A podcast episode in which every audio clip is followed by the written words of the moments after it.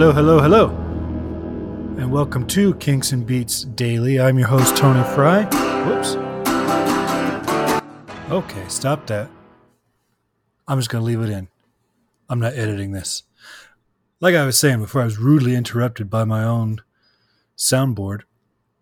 I am Tony Fry. This is Kinks and Beats Daily. This is episode 206. And today we are talking about the song Strangers by the Kinks. Um, I don't know if you listened to yesterday's show, but instead of just doing random songs like we've done for the first 204 episodes, I'm thinking I'm going to round out the, the rest of the albums. So we'll take, you know, an album and and look at each song on it day by day by day. And I'll still alternate between Beatles and Kinks every day. So yesterday we started our, our, our look at All Things Must Pass. Today we're going to start our look on, on Lola. And those two albums are going to be concurrently explored over the next, I don't know, couple weeks, I guess, since we have a lot of songs to cover for uh, All Things Must Pass. The interesting thing, and kind of the reason I did this for the, for to start off, is All Things Must Pass and Lola versus Power Man and the Money Go Round Part 1, which is the album that Strangers appears on, are both released on the same day. They were both in the United Kingdom, released November 27th, 1970. And that is one heck of a day for rock and roll music in my book. Two phenomenal albums, two albums among the best um, in catalogs that are incredible. Uh, this track was written by Dave Davies. It's one of the two compositions he contributed to the album. And for many fans, including myself, this is Dave's masterpiece. This is just a stunning, beautiful, well constructed song. And uh, I can't think of anything. And this is kind of the mark that I use as someone who makes music. Um, there's nothing I would change. You know, and that happens a lot with the two bands that we explore on this podcast, the reason they're so great is because they get it perfect so often. But this one, it's like there's not an element to it that's misplaced. There's not an element that's lacking. Everything is exactly where it needs to be. This is not one of those songs where I'm going to say, you know what? It's great, but it would have been greater with a guitar solo, or it's great, but it would have been greater without the background. There's nothing I would take or add to this song that would be an improvement. It's perfect as it is. This track has been covered by a lot of artists, so it's it's one of those things that even though it wasn't a hit on the radio, it's uh, it's kind of the the musician's song. You know, this is the one that that fans of the band and fans of music gravitate towards because uh, it's been covered a bunch, and it was featured in the Wes Anderson movie Darjeeling Limited, and he's well known for using Kinks and Beatles music. Um, he's used a lot of Kinks. He's used a lot of like solo John Lennon. And uh, Wes, if you're listening to this podcast, I'd love to have you on as a guest. Hint, hint. My email will be read at the end of this episode.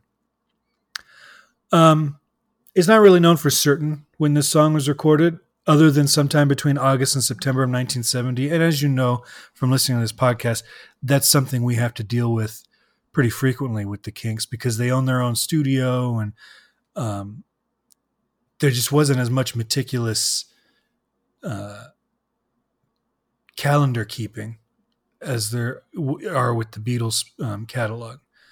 So we know that it was somewhere between August and September of 1970. And this whole matter is somewhat complicated because recording sessions for the soundtrack Percy were also taking place during this time. So Ray is writing the soundtrack to Percy.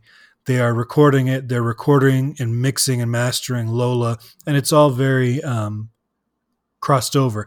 And if you listen to the soundtrack of Percy, which is on a couple editions of the Lola album issued as a second bonus disc, you hear that the band is in that Lola mode. The songs on Percy sound like it could be Lola, you know, part two. Um, and that's the reason why they were literally consecutive um, recording processes. Strangers was performed live, though, prior to the album's release. The first date they performed it live was November 13th, 1970, which was, uh, what's that, two weeks ahead of the release? So that would have been a cool one to hear live before you knew the song. Um, Lola was the first Kinks album I ever purchased, probably sometime in 1999 or early 2000 because I was working in a record store. I was working the music department at Barnes and Noble. Uh, and basically, I, back in that day, you could cash your paycheck right there in the cash register. So I would, on Fridays, work in the night shift, cash out my paycheck, and spend almost all of it right there in the record store. And I've always had a distaste for greatest hits albums. So when I start diving into a band, I tend to pick out the albums that have songs on them that I know. So obviously, I knew Lola because it was a radio hit and it was still being played on classic rock stations. Um, so I picked this one up, and I was immediately sold on the Kinks. By the end of, of Contenders, I was I was in. But when Strangers came on, I think that's what sealed the deal. That was a lifelong fan at that point.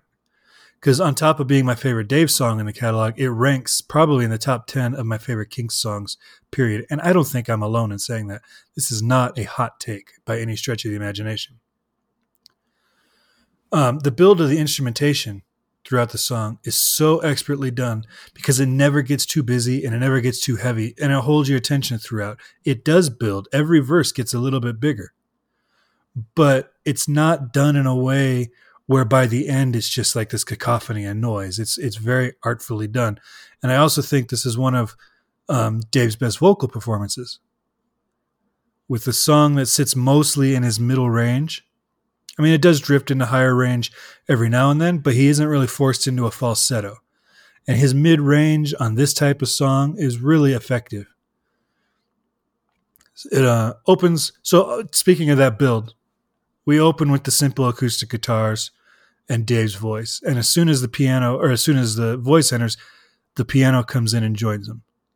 And then on the second verse, we get some Hammond organ and vibraphone. And if you recall from yesterday's episode, there's some vibraphone work on the George Harrison's I'd Have You Anytime.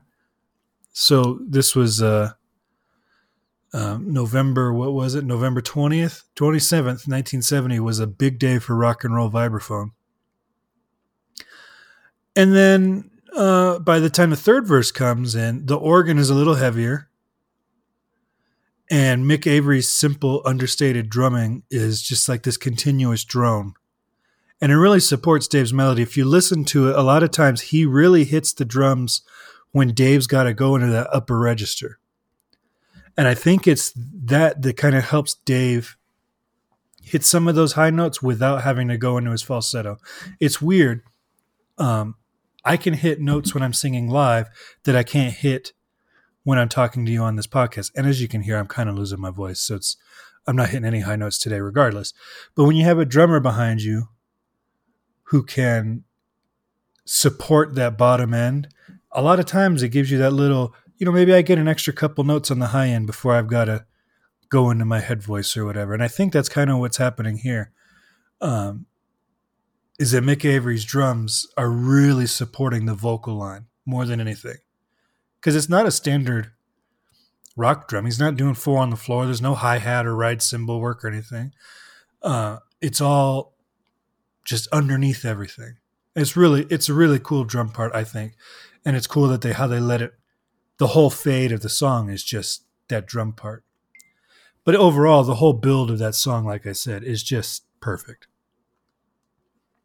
The chord progression for this song um, is incredibly simple, though, and effective.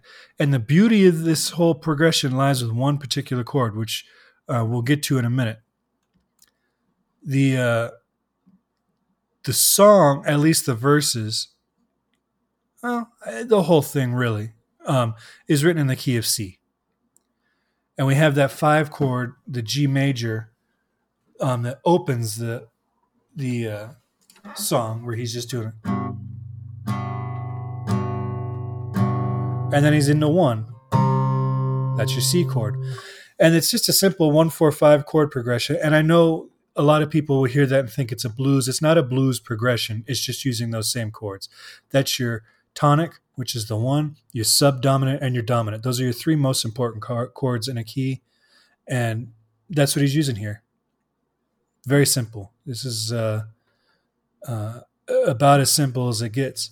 But halfway through the verse, where he had been playing C to F to G, he changes it up and now he's playing C to F to E major. And E major isn't a part of the key of C, but it is the dominant chord in A minor, which is the relative minor to C. So, what that means, if you don't know, is that C major has no flats or sharps in it. It's all the white keys on the piano, right? So, if you pick a C and you play all the white keys up to the next C, that's a major scale. A minor has the same key signature, no flats, no sharps. So if you pick an A and go all the white keys to the next A, it is an A minor uh, scale. So because those share the same key signature, they are called relative major, relative minor. So when Dave goes to this E chord, he's actually playing the dominant chord of the relative minor. Okay, and what I'm talking about, so throughout the whole thing, he's been doing.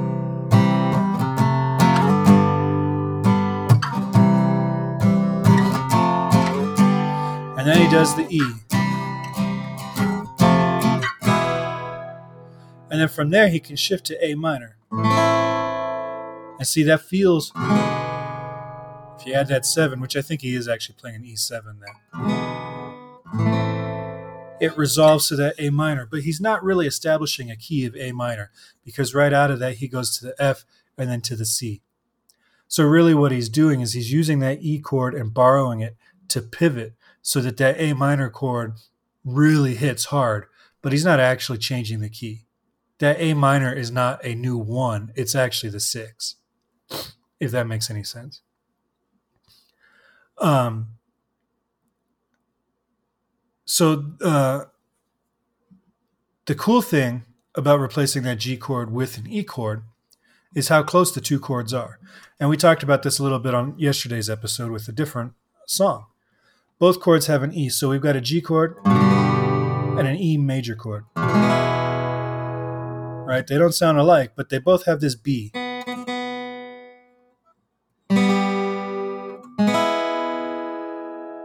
All right, so we've got one constant note. And then instead of playing the G that he would play on a G chord, he's playing a G sharp. And then instead of playing a D, when where he would normally play a D, he's playing the E. Right? So now you've got this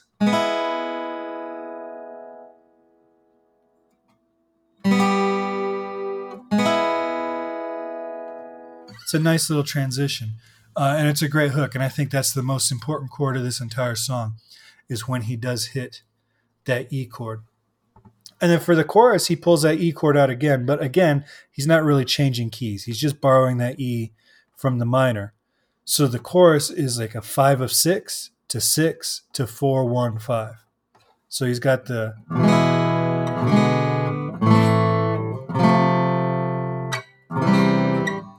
Five, one. So he's never really leaving the key of C. He's just borrowing that one chord.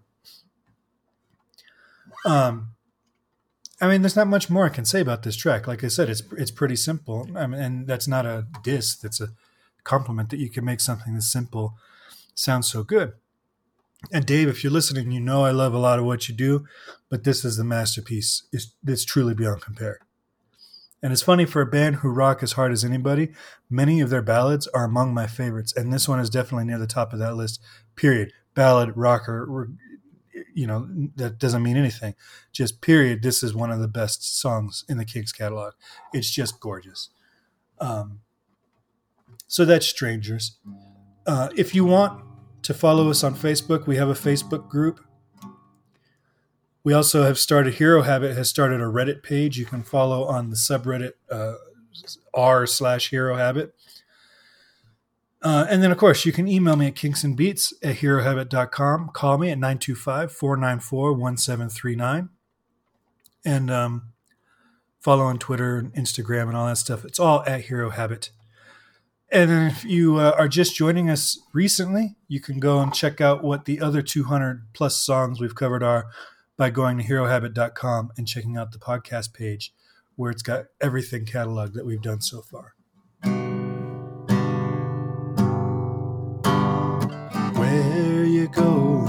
I don't mind. Killed my world and I've killed my time. So where do I go? What do I see? See many people coming after me. So where you going to? I don't mind. If I live too long, I ain't afraid I'll die. So I will follow you wherever. If you offered hand is still open to me. Strangers on this road, we are. We are not two, we are one.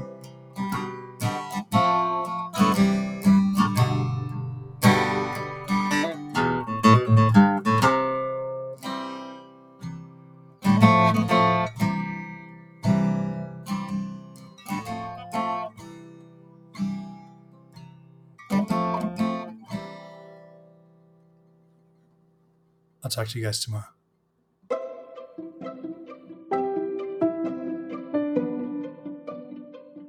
This podcast is presented by the Hero Habit Podcast Network. Swing by HeroHabit.com today to comment on this episode and poke around our growing database of sports and pop culture news, reviews, and collectibles.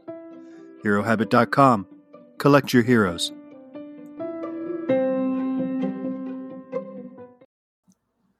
What was the deal with that? Did you hear? Pitch was all over the place.